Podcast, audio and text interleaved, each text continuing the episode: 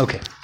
We're holding on page 72 in the Siddur by Uval.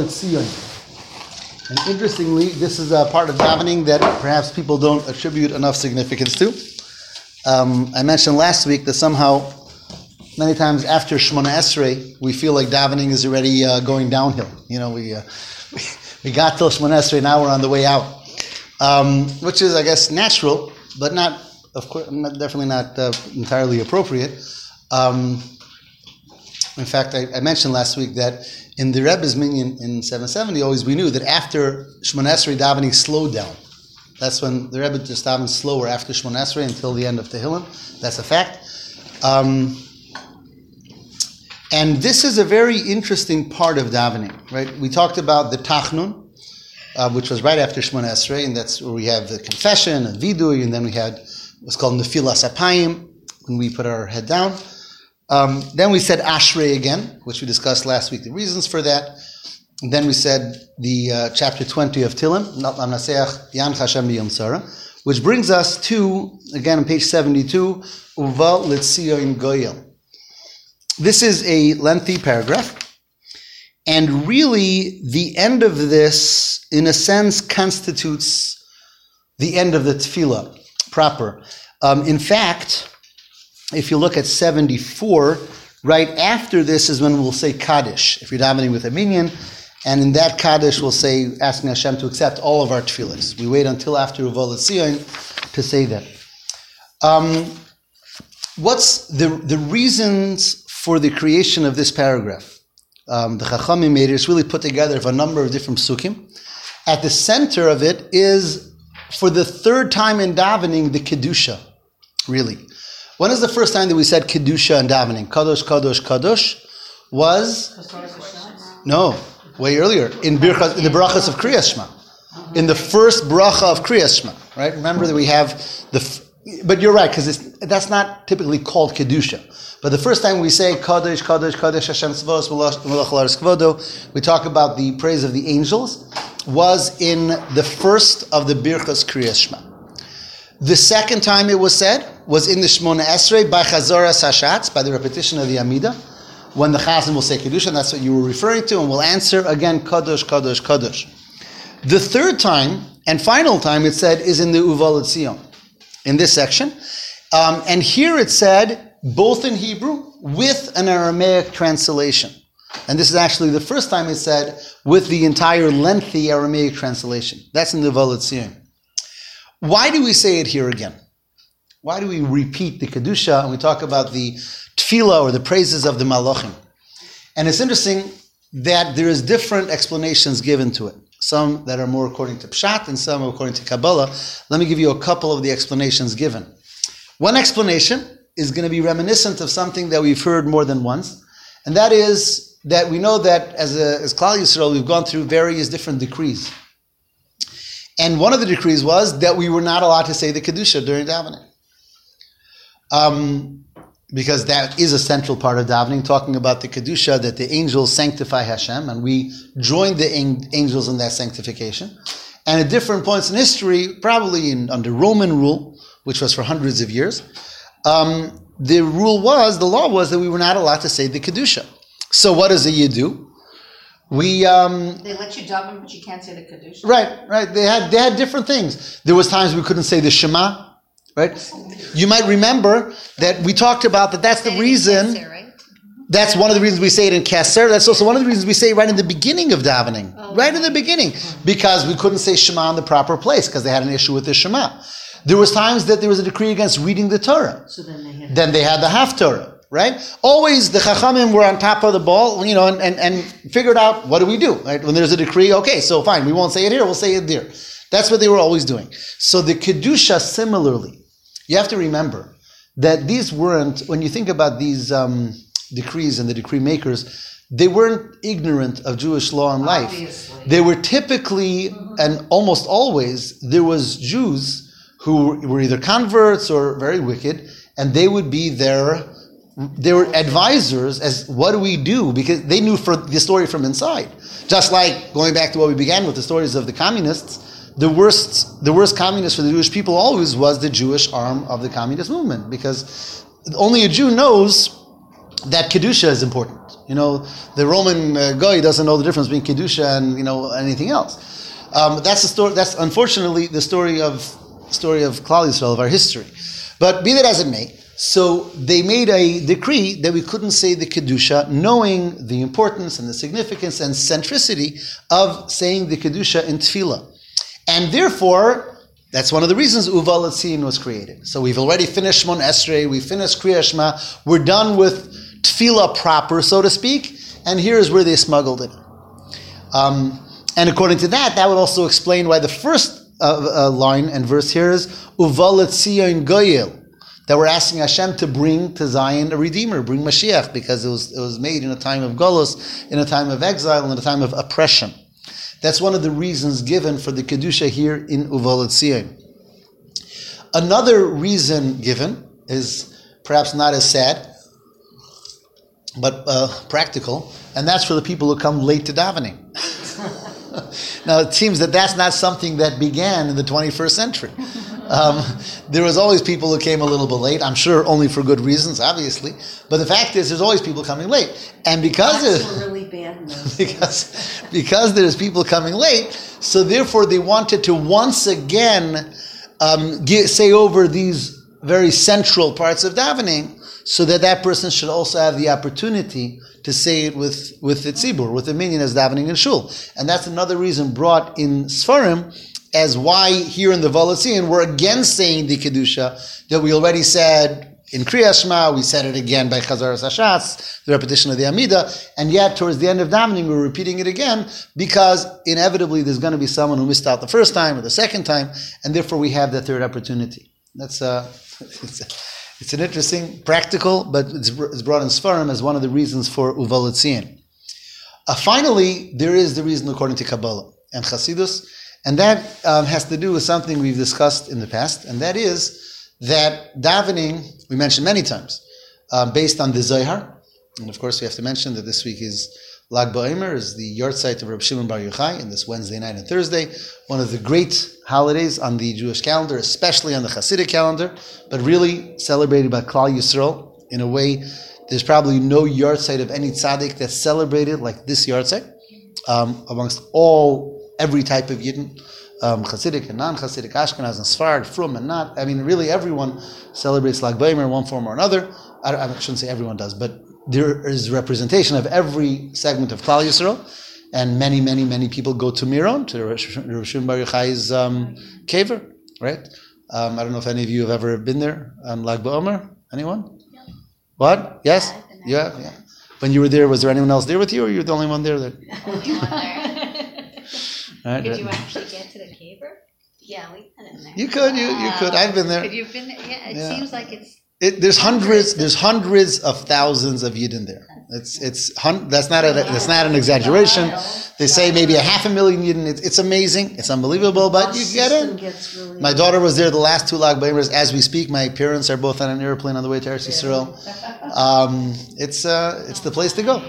But be that as it may, so Rosh why is it that this tzaddik of all tzaddikim is the one that Kal Yisrael celebrates? You know, what's what's unique and different and special about Rosh Bar? On the simplest level is that he wrote the Zohar. The Zohar is the foundational book of Pnimi Satera, the esoteric parts of the secrets of Torah. And Rosh Bar Yochai is seen really as the father of, or the one of, of revealing, that is, the secrets of the Torah.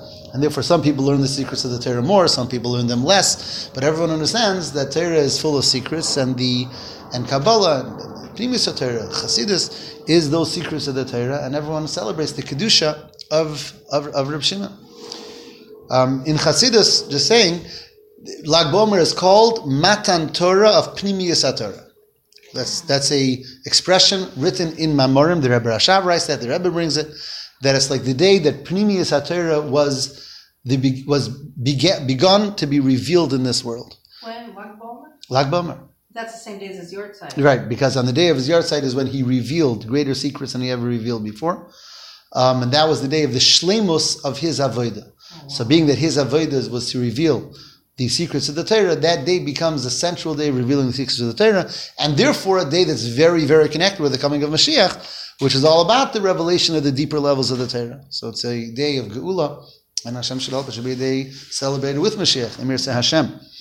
Having said that, Reb Shimon Bar Yochai says in the Zohar that that tefillah is called the ladder. Right? We talked about the ladder in Yaakov Avinu's dream. V'hine sula musavarsa, the ladder that goes heavenward, and malachim are ascending and descending that ladder. So really, tefillah is a ladder, and just like a ladder is, you ascend and you descend. So we talked about that. There's the four rungs of the ladder, and that's ascending the four spiritual worlds, um, the Asiya to to uh, Yitzira to Bria to Atzilus, and then to coming back down the ladder. Because the point is not to daven and stay up in heaven, right? The point is not to stay in Shemona Esrei a whole day. The point is to be inspired and raise ourselves up to the highest point and then bring that back down with us into the rest of the day. So Kabbalistically, tefillah is till Shemona Esrei. Shemona Esrei is the high point, and from Shemona Esrei we turn around and come back down and bring down with us whatever spiritual um, strengthening that we've been able to accomplish and bring that down with us. So the steps after Shemon Esrei are bringing it back down. So they're really, I'm sorry, this, the steps after Shemon Esrei are really commensurate with the steps before because you go up and you come back down the same, the same places, the same worlds. I'm sorry? No, I was just going to say, so if you don't say anything after Shemona Esrei, you might get lost. Might get there. stuck. yeah, it could be an issue. Okay. Listen, halachically, you got to do what you got to do, and, and, like we said many times, if you have only a limited amount of time, so you just you, you know say Shemon Esrei. So of course you do what you can, but the appropriate full tefillah is to daven until Shemon Esrei, and then uh, then daven the ending after Shemon Esrei, which is shorter but important. So therefore, if you're looking at it that way, this Uva Letzion is really the world of Bria, just like the brachas of Kriyashma were, and that's why we have the same kedusha again. If you think about the symmetrical davening, up the ladder and down the ladder, when you're coming down the ladder, you're really going through the same route as up the ladder. So it's not just, you know, th- this this explanation obviously gives a new depth to it. It's not just, you know, because we couldn't, you know, because of a decree of the Romans, or because of people coming late to shul, but also because Kabbalistically that's how tefillah has to be that there's the way up and the way down, and the way down is going to follow the same path as the way up. So if on the way up, we in, in the world of Bria, we talked about the kedusha of the malachim, because the malachim are primarily from the world of Bria, at least the higher malachim. So therefore, on the way down as well, we talk about the kedusha of the malachim in that world as well. So that's more of a kabbalistic angle to what's behind this um, special tefillah of Uva Letzion Goyel. But let's look a little um, more closely at what we're saying over here. So, right in the beginning, we have a very beautiful concept, starting from the second pasuk, on the second line, "Vani zeis berisi oisam," which is really a, a couple of psukim from the Navi Yeshayahu, and it talks about the covenant that Hashem makes with us in giving us the Torah. And Hashem really promises to us, very uh, interestingly, you know, Hashem gave us a gift, 3,300 and 30 years ago. This Shavuos, which is in less than three weeks, is going to be exactly 3,330 years to the giving of Torah. Right? Right? That's what it is, 3,330 years. So Hashem gave us a gift 3,330 years ago. Now one might think, you know, sometimes people get a little bored of a gift. You give a gift, they keep it in the mantle for a, you know, a year, two years. But after a couple thousand years, you know, sometimes people move on to something else. Hashem, when He gave us the Torah, made, made a covenant with us, and He said, "I promise that this is never leaving you. I'm not just giving you something, and then you might leave it, you know, in the garage, and then ultimately sell in the garage sale, but that this is going to remain with you forever." Only Hashem can make such a promise that I'm going to give you something that you're going to keep forever. Now, it doesn't mean every person is going to keep it forever, but as a whole, as a klal yisro, that you're never going to leave go of this. And that covenant is described in these psukim that we say here in davening. This is the only place we say this. Let's read it. It says, Vani birisi oisam amar Hashem. This is a bris. A bris is a covenant that I made with them, them meaning Klal Yisro, says Hashem. Ruchi asher alecha. The spirit, my spirit that's within you, or upon you. Samti. And the words that I have placed in your mouth. Well, these are the words of Torah. Lo yamushu mipicha umipizaracha. These will not be removed. They'll not be forgotten. from the mouths of your children. I'm sorry, for your mouths, from the mouths of your children and your children's children. Amar Hashem, me'ata va'ad olam. From now and forever. And that's the Navi Yeshaya uh, prophecy, where Hashem is prophesizing this concept that this Dvarei Asher Samte Beficha, the words, the words of Torah that He gave us, that He placed in our mouths, is something that will forever be with us. And that's the bris of Torah that we mentioned here towards the end of davening, the promise that Hashem gave us that the Torah will remain with us. It's interesting to note the emphasis over here on Torah being connected with words, right? Notice how many times is there the reference to the fact that it's words. He says these words are going to be in your mouths and your children's mouths and your grandchildren's mouths, mouths, mouths, mouths. It's all about words, saying the words of Torah, which leads to a very interesting concept, something that I believe we've discussed perhaps in the past, and that is that although on the one hand Torah is primarily ideas, and therefore it's seichel, it's intellect.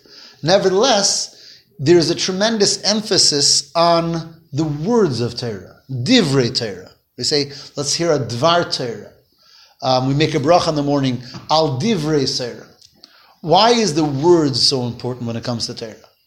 Why is it so? Why is it so important? Not only to know trans- it and understand it, transmitting the concept. Okay, so words give us the ability to transmit them, and that's a correct. Very, that's obviously very correct. the Torah was what was given from Hashem. All those words, everything was given from Hashem. True, but true and true. Both both of the things that were said were true. But still, couldn't one argue that if I'm learning by myself, so it's about understanding, about the concepts of Torah, the ideas of Torah. Why is it called divrei Torah? Why words? You have to move your mouth. Right, like but why? Our mouth with hundred percent. So, the, so what everyone is saying is correct, and that is because we want to move our mouths because we're actually halachically supposed to move our mouths. It's a mitzvah to learn Torah. It's a mitzvah so to, to do it. To... But, and the mitzvah is to use our mouth, to say it with our mouth. Why is that so? And there's a number of correct answers to that question. I'll mention perhaps two. This one answer, straight out of Tanya, is because we want to bring it down into the realm of the body, the realm of action. Uh, when something is just in the mind, it's very spiritual. We want Torah and mitzvahs and kedusha to affect us and to affect us physically. And everything that we do, we try to get our body involved in it because our body is physical, is very is, is materialistic, and we're the neshama came down to make our body holy, and therefore by verbalizing the words of Torah, through that the words um, affect us in a physical way more so than we just think about it in our minds, and that's correct. But to take that one step further, and I'll connect that with a statement of one of the very famous Talmudic Jewish um. Right? There's not a lot of teachings in the Talmud, Talmud from women, but one there's one who was quite famous as a tremendous Torah scholar. Bruria? Excellent, Bruria, and Bruria is connected especially with the time because Bruria was the wife of Rabbi Meir, whose yahrzeit was yesterday. Rabbi Meir, otherwise known as Rabbi Meir Baal HaNes, and Rabbi Meir was a colleague to Rabbi Shimon Bar Yochai. Right? They were they were friends. They were colleagues. They both studied under the great Rabbi Akiva, the other hero of Lag BaOmer. Right? It's all connected. It's interesting that they're yahrzeits are so yes, close. Yes, yes, yes, yes. what? Their yahrzeits are so close. So close. You had, you had Rabbi Akiva, right? Rabbi Akiva is one of the stars of Lag BaOmer because he's the one with the 24,000 students and V'hafel Reacha Kamecha. Pesach Sheni, Yudalit was his? Remeir. Yeah, Rabbi. Right. So Rabbi Akiva was the Rebbe. And Rabbi Akiva had 24,000 students who died, and that's the sadness of Sfiras Ha'omer. But then Rabbi Akiva has a few great students who remained. Two of them who are likely the greatest, is Rabbi Meir and Rabbi Shimon. And Rabbi Meir is really the most, the primary sage of the Mishnah is Rabbi Meir. The one who wrote the Mishnah, who compiled it, was Rabbi Yehuda Hanassi, who was a disciple of Rabbi Meir. So Rabbi Meir is the most oft quoted sage of the Mishnah. Um, and Reb Meir's colleague is Reb Shimon, Reb Shimon Bar Yochai, who's the Zohar, and and mentioned hundreds and hundreds of times in the Mishnah, Reb Shimon, um, if not more than that. And they both passed away just a few days apart. I don't know if it was the same year, but Reb Meir's yahrzeit is on Yud Dalid Iyar, Pesach Sheni, and Reb Shimon is on Yud year, on Lag BaOmer. Reb Meir is buried in Tveria.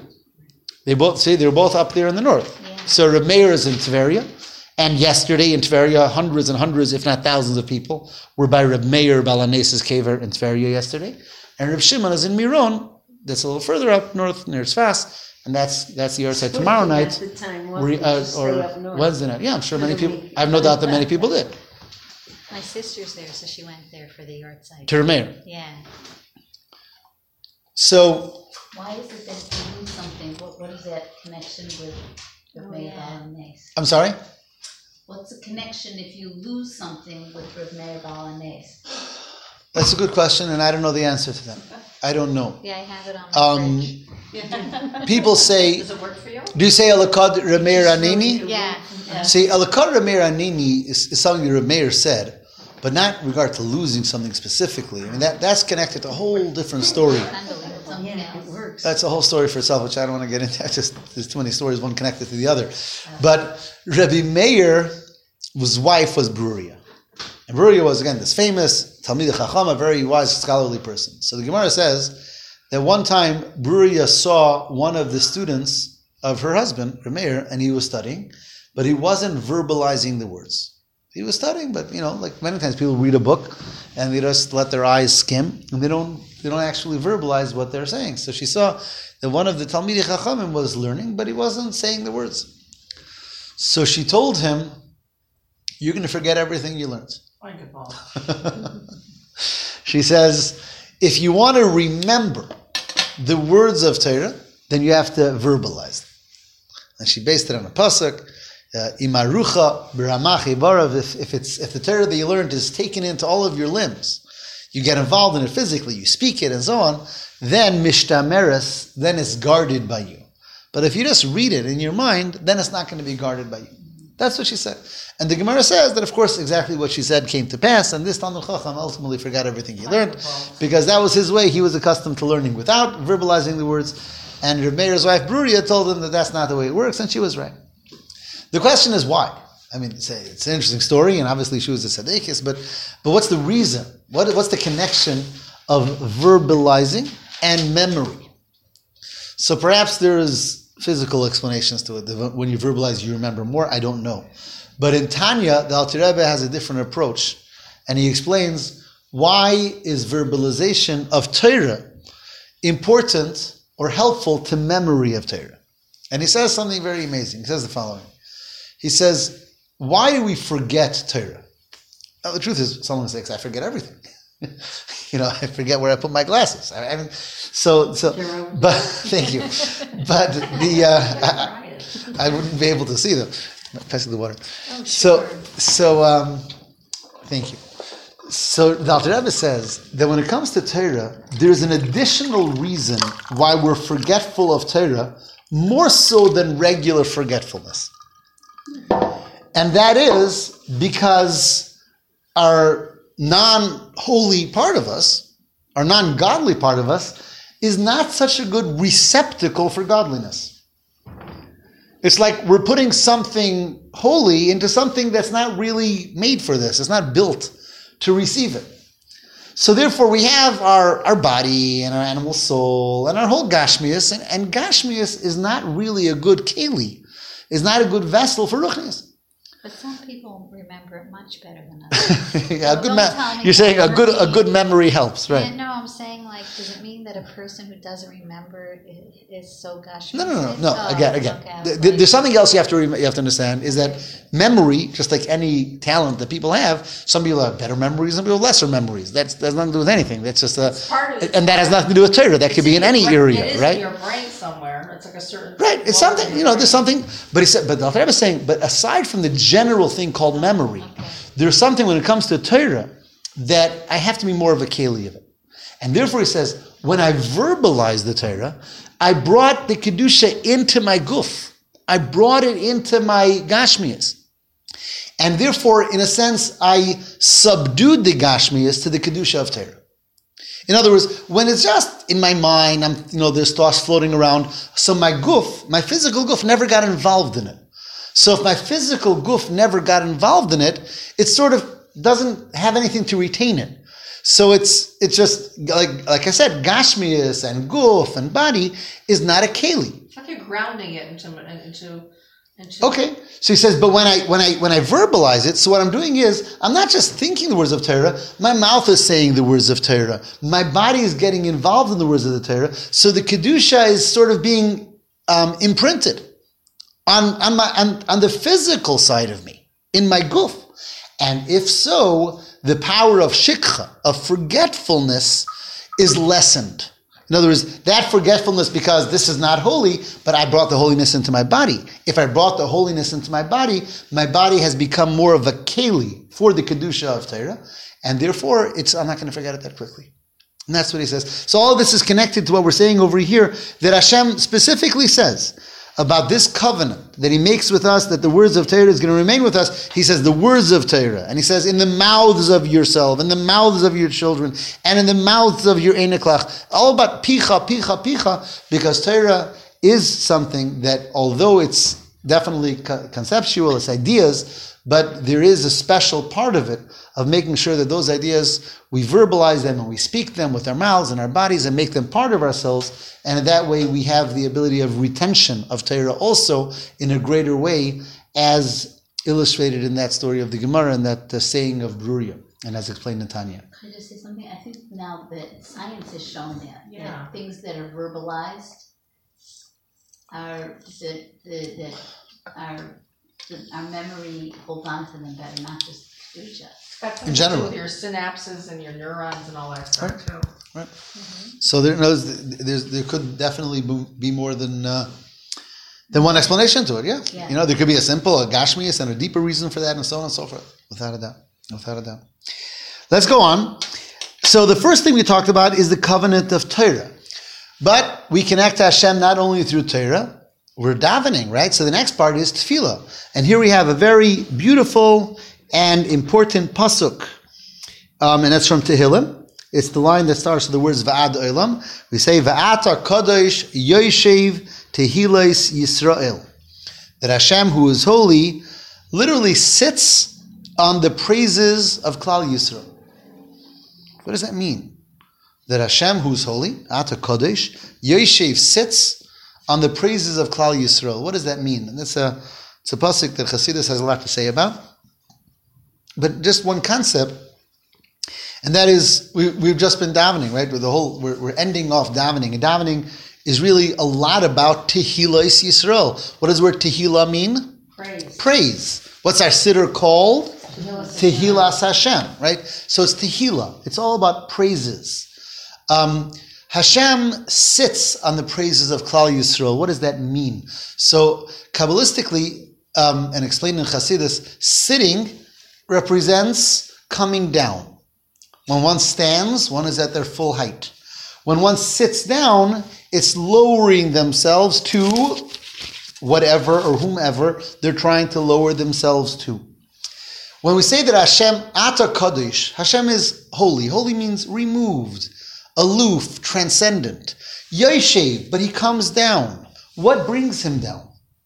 Tehillah is Yisrael, our praises. By the fact that we in this corporal, corporal world, physical people, regular people, nevertheless praise Hashem, think about Hashem, talk about Hashem, that brings Hashem closer to us. That, so to speak, um, awakens within Hashem the desire to sit down, to come closer to us, to give us the brachas that we're asking for, and to uh, reveal His direction and guidance. It's through our tehillah, through our davening, through our praises that we cause that yoshev, that sitting down of Hashem to us.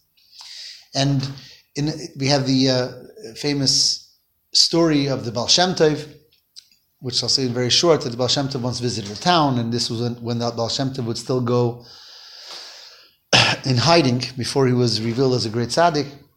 And he would go as a peasant, as a simple peasant, and he came to the town, and they told him in this town there's this tremendously uh, great scholar who sits all day and learns, and that's all he does. Doesn't talk to anyone, doesn't eat, doesn't drink, just just in order to subsist.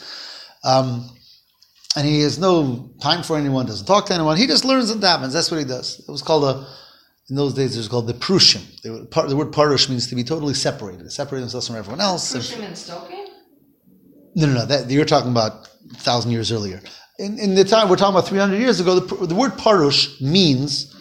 No, but you're right. Lifrosh. Lefrosh. Lefrosh means to, re, to remove oneself. Lifrosh chala, to separate. Exactly, exactly, Prisha. So, so the um, the Prushim were those who would separate themselves from all people and from really any types of physical involvements or interactions, and they, they would just sit in the beis medrash and learn and daven. That's what they did. Um, there weren't that many of them, but that obviously wasn't the Hasidic approach. But that was an approach before Hasidim pr- primarily. Anyways, the Baal Shem Tov asked, came to him, and the Baal Shem said, "How you doing? How you doing?" And this guy didn't even answer him. Baal just looked like a peasant. These people were totally removed from the commoners. And the Baal says, you know, so finally he, he got on his nerves. He shows over the finger. He says, "Leave." You know, the Baal says, "Why are you taking away the parnasa of Hakadosh Baruch Hu?" So now the guy's confused. Here's this peasant. What's he talking about Hakadosh Baruch Hu and taking away Hakadosh Baruch Hu's parnasa? What does that mean anyway? He says, "What are you talking about?" So the Baal said this pasuk from a Volosine. He says, "Va'ata Kadosh Yoshev Tehillas Yisrael." Hashem lives off. He he sits on our Tehillas, our praises. When we say Baruch Hashem, when we thank Hashem for what we're doing, I, I ask you, how are you? How are you feeling? How are you doing? A Yid answers Baruch Hashem. Baruch Hashem. Every time we say Baruch Hashem, that's a praise for Hashem. That's connecting us with Hashem and Hashem with us. The Ata Kaddish, the great Kaddish, the holy Hashem, Yoshev, he sits on or sits down to our praises. And the Baal Tov talked constantly about that concept of Baruch Hashem, and that's something that we try to teach our own children also, always, in every conversation, every issue, Baruch Hashem, to always bring out the, that Tehillah Hashem. So that's what we, um, that's, so we started off with the, the ideas, the um, covenant for Torah, then we talk about Tefillah, then goes the entire section about the Kedusha of the Malachim. And I'm not going to go into it again because we did it when we did Birchas Kriya Shema. But again, we go through all the steps: the Kaddish, Kaddish, Kaddish, the three Kaddishes, and it translates it here into Aramaic. Baruch Kvod Hashem Mimkomo, bringing Hashem's glory down, translated into Aramaic. Hashem Yimloch Lolam Vad, translated into Aramaic. And this takes us through most of this section of Tzion. I want to fast forward until the end of page 73, which is the second page of Uva Letzion. Baruch Hu Elokeinu shebra'anu. Um, for those of you who have the same siddur as I, which is most of you, it's two lines before the end of page 73. Right? Do you have it? Baruch Baruch Hu Elokeinu shebra'anu lechvoide. V'vilanu minatayim. They sing that usually. It's it's a niggin that's sung, yeah, sung also. Um, so here, this is already finishing off the Uva Letzion. There's there's different tunes to that to those words. But we thank we thank Hashem that, and we say a number of points, and it's interesting, very beautiful. I want to just translate them and explain a bit. We Baruch Hashem Baruch Elokeinu, blessed is Hashem, Shebra'anu lechvodo. The first thing is, He created us for His kavod, in order to be able to enhance His kavod. We understand that we in this world have a tremendous obligation and tremendous zuchus, tremendous merit, which is that we have the ability of bringing Hashem's kavod into this world.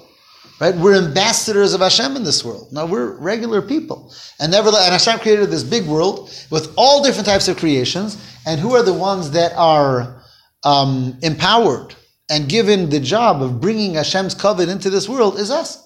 So that's a tremendous bracha that we thank Hashem. Shebra'onu lechvoide, He created us to be able to enhance, to be the ones who bring Hashem's kavod, Hashem's glory into this world. On top of that, vihivdilonu min hatoyim. He, um, the word to be mavdil is to Separate. to separate. He separated us from those who stray, who don't know. You know, there's Toim is sinning, isn't it? Mistaken. Toim is could be mistaken or to stray. It could be to sin. It could be all this. How does it translate in English? Yeah, that- Anyone has vivlanum and atoyim? How do- Typically, they would probably have the exact the exact translation. I thought it was. Yeah. Who go For, for astray? Toronto, we learned it. Who go astray? Who go astray. Okay. Who go who go astray. Yeah, same idea. It's all the same idea. Right. So that Hashem was mavdil us and gave us direction. So we don't have to stray. You know what? Most people who stray are not looking to stray. They just they're a little lost. Yeah. And to not be lost, for a person to be able to have a sense of direction and a, a, a compass, to be able to know the right direction is one of the maybe the greatest gift possible. That Hashem gives us the ability for a person to be um, confident and a person, person to know where they're headed and what they want and what they accomplish and what their mission, what their goal is. So that's the second thing.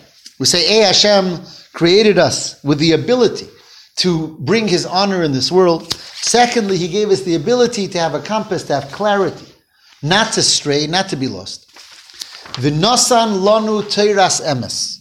He gave us this gift of teiras emes, the true Torah. V'chaye olam nota b'seichenu. And that life, everlasting life, He planted within us. Very interesting. A very interesting expression that Hashem planted within us life. We think about, He says, He gave us the Torah and planted within us life. What's the difference between giving and planting? Why do we use these two expressions? Hashem gave us the Torah and He Because like planted. internalized, it's really part of you. Very good. So giving is wonderful, a gift. There's nothing like Hashem, Hashem gave us a wonderful, great gift. Mm-hmm. But sometimes I can have a wonderful, beautiful gift, but that gift and me Don't don't you don't connect. So the gift may be unbelievable. A person might be might give me a gift that's worth thousands of dollars, but that gift and me just don't. Jive. whatever the word is, Thank God for eBay. they don't become one. So on that, so after we say v'nasan lanu teras emes, that he gave us the Torah, he said he did something a lot greater than just giving us the Torah. He implanted the Torah within us. Implanting means that like when you put a seed into the ground, where it doesn't, it doesn't stay separate, the seed becomes part of the ground. And Hashem didn't just give us the Torah, He implanted it in us that it becomes part of ourselves. So, on the one hand, it's the greatest gift ever, but on the other hand, it's a gift that's not just given to us so that we should be able to you know, put on the mantle and show off, I have a beautiful gift. It's a gift that becomes part and parcel of us and therefore also can't ever be taken away from Take us. care of something that's planted. That's another thing. Something that's planted has to be water nurtured. to- uh, It has to be nurtured, for sure, for sure. But it's always inside you. It's rooted inside. It's you. always there. You don't water it. It's there. And that's correct. And that's why it might lay dormant for who knows how long. And one day, with the right word, with the right person, with the right way, So it can be revealed without a doubt. So, therefore, we thank Hashem for these gifts. Again, four, we, we mentioned four points. He created us for His honor. He gave us direction, so we shouldn't have to stray. He gave us His gift of the Torah. He implanted that within us. And therefore, what are we asking of Him on the next lines? We say, Hu yiftach libenu b'seirosei. We ask that He opens our heart to, to His Torah. In, again, interesting. Every word is so full of meaning. He open our heart to Torah. Don't we learn Torah with our minds? If Torah is intellectual, what does it mean we're asking Hashem to open our heart to Torah? The answer is because you could learn something as something that's detached and just intellectual, or you could live with what you learn. The idea of Torah is not meant to be just an intellectual pursuit of how many pages I know and how many you know words can I spit back at you. It's something to live with, and we live with our emotions. So true, Torah is, is intellectual, and we use our minds and we learn, but we ask Hashem that the Torah that we learn should not remain an intellectual exercise, but rather something that our hearts should live with, that our, we should be emotionally involved in the Torah that we learn. And then we ask, We ask Hashem to help that our hearts should be able to feel ava and yira, love of Hashem and fear of Hashem. Um, because we know that even if in our minds we think about the right concepts that should create love of Hashem or the, or the right concepts that should create fear of Hashem, many times the heart doesn't um, doesn't respond. And you know, even though it says in Tanya that if you if uh, if you reflect with your mind, if you're uh, if you uh, meditate, so the mind affects the heart, and the heart has feelings. Yet, even in Tanya, it says sometimes it doesn't work so simple. Sometimes the person tries thinking and tries meditating and reflecting, and somehow the heart is um, You know, has a mind of its own. well said. Sometimes the heart has a mind of its own. So therefore, we're asking Hashem for a bracha v'yasim bilibeinu ahavase v'yirase that He should that He should put into our, our hearts the ability to feel real ava and yira, but that's not enough.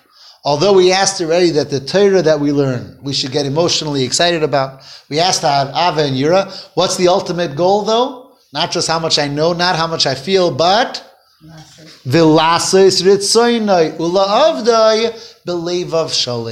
To actually be able to fulfill his will, to serve him with a complete heart. And only when we have really all these three steps, when our learning is in a way that we're emotionally involved, when we have the right avavayira, when we're able to serve Hashem and actually fulfill the mitzvahs, then leman niga larik, then we know that our toil is never in vain. What we create uh, will bear fruit because because now we're, we're you know we have we're, we're intellectually, emotionally, and in action in tune with our aveda. So clearly, then our aveda is an aveda that is profitable. And with that, we finish here with the basic brachas. Elokeinu, that this should be Hashem's will. We should guard His ways and His mitzvahs, and we should be zoicha to see Yemaisa Mashiach. That, that's how we, we finish this. Uva Letzion is this amazing tefillah, really wrapping up davening. We're asking that we should v'niska, v'nichya, venira. We should be zoicha to live and to see and to inherit all the good and the bracha, the blessing of the days of Mashiach and, and Elam Haba, when we will daven forever. Leman yizamercha chavoid v'lo yidaim. Then we'll be able to sing Hashem's praises. V'lo yidaim will never be silent. In a time when Hashem will be so revealed in the world, then our davening will continue. We'll always be able to, to feel that type of tehillah, that type of praises that we've been that we've been saying through our davening, and it finishes with a few more psuk- psukim in that vein. So this is the Uva Letzion tefillah, which, which is a very beautiful tefillah, and which we which follows by the kaddish that really finishes davening. Now, there's going to be other kaddishim later, but that's kaddish yasam.